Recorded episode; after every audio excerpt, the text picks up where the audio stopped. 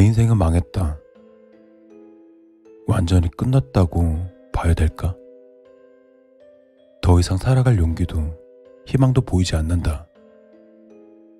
이제 내게 남은 거라곤 제가 되어 남겨진 그녀의 요구랑과 아무 짝에도 쓸모없는 원숭이 뿐이다. 난 그녀를 아주 많이 사랑하고 또 아꼈다.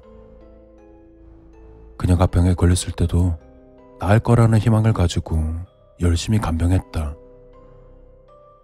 하지만 다 헛수고였다. 그녀는 내 곁을 떠났고 다니던 직장마저 잘리게 되었다. 모든 악재가 겹치니 더 이상 견딜 수 없었다.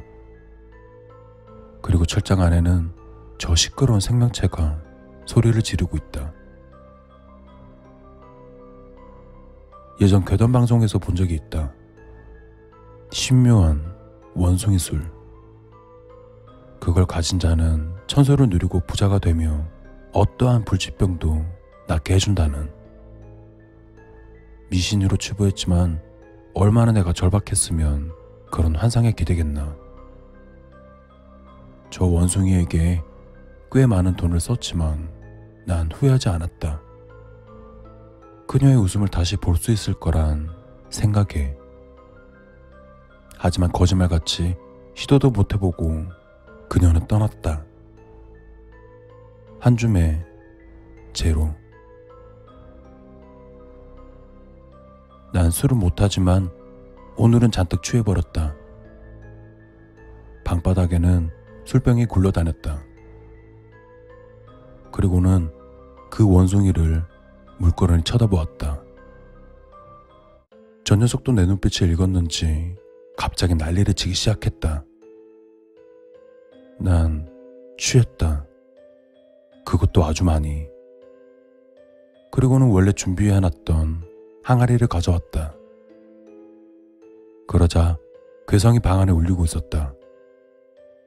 내 몸을 찢어버릴 듯 저 피조물은 몸부림을 쳤다. 난 광기에 사로잡혀 한 팔로 그 원숭이를 누르고는 항아리에 독주를 채워넣기 시작했다. 난 무슨 생각이었을까? 그저 행복해지고 싶었다. 그리고 더 나아지고 싶었다. 나의 눈에는 눈물이 쏟아지고 서서히 잠기는 원숭이의 눈에는 피눈물이 고이고 있었다. 나를 똑바로 쳐다보는 그 녀석의 시선을 외면한 채 난 항아리를 굳게 봉해버렸다. 그리고는 잠이 들었다. 눈을 떴을 때 고통스러운 숙취가 찾아왔지만 그보다 더한 성뜩함이 내 몸을 감싸고 있었다. 아, 맞다. 원숭이 술. 나는 어제 많이 취했었다. 왜 그런 짓을 했을까? 내 자신을 질책했다. 끔찍한 짓을 저질렀다. 나의 히스테리로 인해 한 생명체를 죽음으로 내보는 것이다. 이미 죽었겠지만 차마 저 항아리를 만질 수 없었다. 순간 죄책감을 뛰어넘는 알 수 없는 공포가 날 사로잡았다. 한참을 항아리를 쳐다보다 문득 하지 말아야 할 생각이 들었다. 한 입 먹어보면 어떨까? 나는 조심스레 그것에 다가갔다. 등 뒤로는 식은땀이 흘러내렸다. 그리고는 침을 한번 꼴깍 삼키고는 항아리를 만지려는 찰나.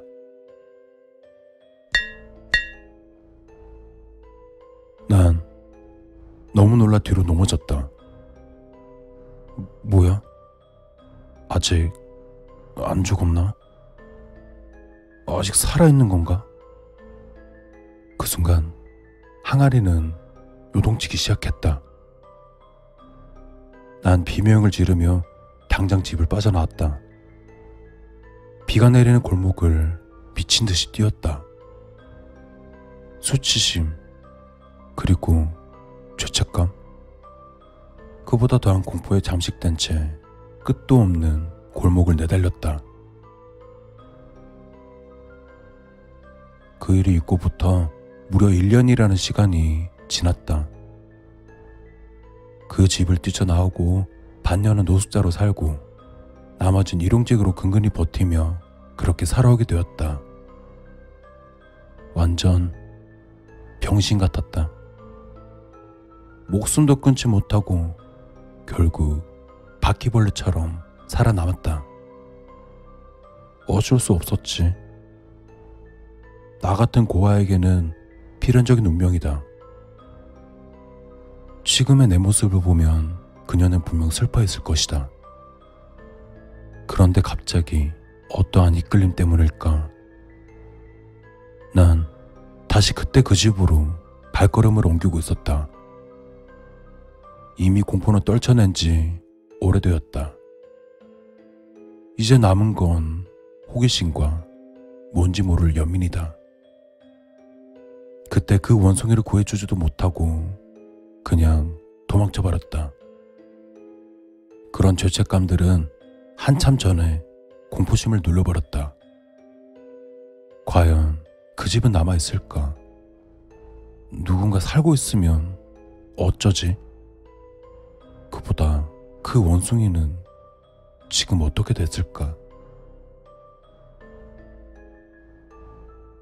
내가 살던 동네는 그대로였다. 어차피 여기는 재개발도 안 되는 버려진 구역이었다. 아직도 퀴퀴한 냄새와 더러운 골목, 버려진 술병과 담배꽁초가 그대로임을 뽐내고 있었다. 그리고 전보다 더 낡고 음침해진 나의 집이 나를 반기고 있었다.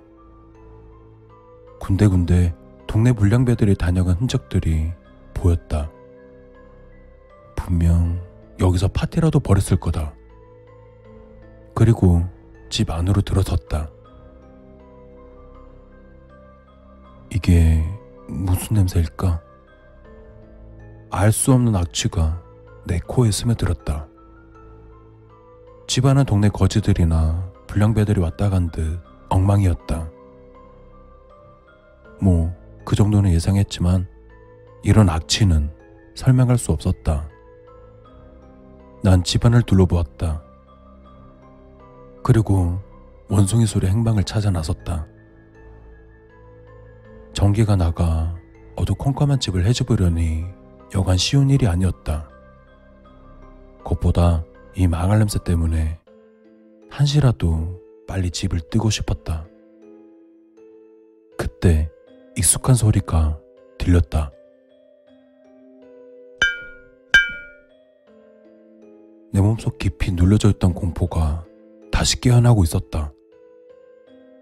등에는 식은땀이 비오듯 흘러내리고 있었고 난 그 자리에 얼어붙었다.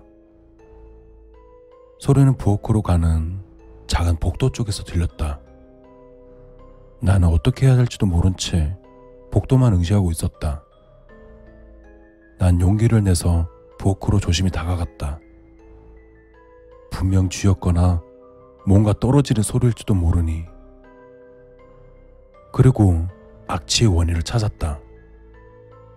누군지도 모를 시체들이 널브러져 있었다. 행색을 보아하니 동네 불량배들 같았다. 얼마나 오래됐는지 몰라도 그들의 모습은 바싹 마른 장작 같았다. 정말 끔찍했다. 그리고 더 무서운 건 그들 사이에 낯익은 항아리가 놓여져 있었다. 입구가 뜯어진 채 불길한 악취를 내뿜으며 이놈들은 원숭이 술을 마시려다 변을 당한 듯 했다. 신묘한 술이 아니라 그저 독약이었단 말인가? 그때 내가 그 술을 마셨더라면, 그녀에게 먹였더라면, 온몸에 소름이 돋았다. 하지만 더 끔찍한 건 그 항아리 안에는 분명히 있어야 할 것이 없었다. 그 원숭이. 사채라도 있어야 하는데 항아리 안은 텅 비어 있었다. 살아 있었단 말인가? 그것도 1년 동안? 그럴 리 없었다. 말도 안 되는 일이다. 난 더 이상 이 집에 있고 싶지 않았다. 그리고 급히 몸을 돌렸을 때 복도 끝으로 낯익은 형체가 모습을 드러냈다. 이제는 더 이상 원숭이라 부를 수 없을 정도의 모습을 한 괴물이 새빨간 인강을 드러내며 나를 응시하고 있었다. 한 손에는 내가 두고 갔던 그녀의 유골함을 끌어안은 채로 그리고 그 괴물은 나를 비웃기려도 하는 듯 괴상한 소리를 내며 제가 된 그녀를 퍼먹고 있었다. 아주 맛있게. 마치 내게 보여주기라도 하는 듯 아주 개걸스럽게.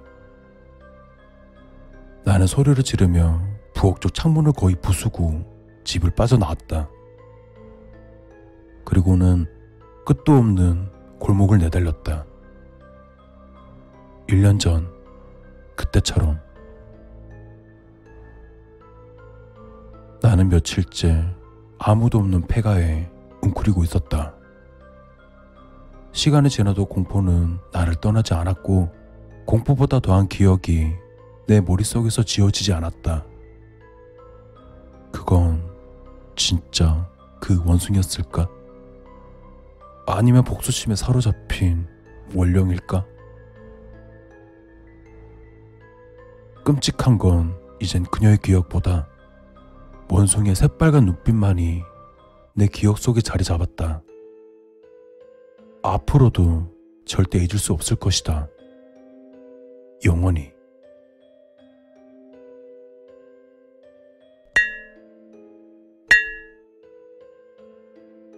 그것이 나를 차단했다.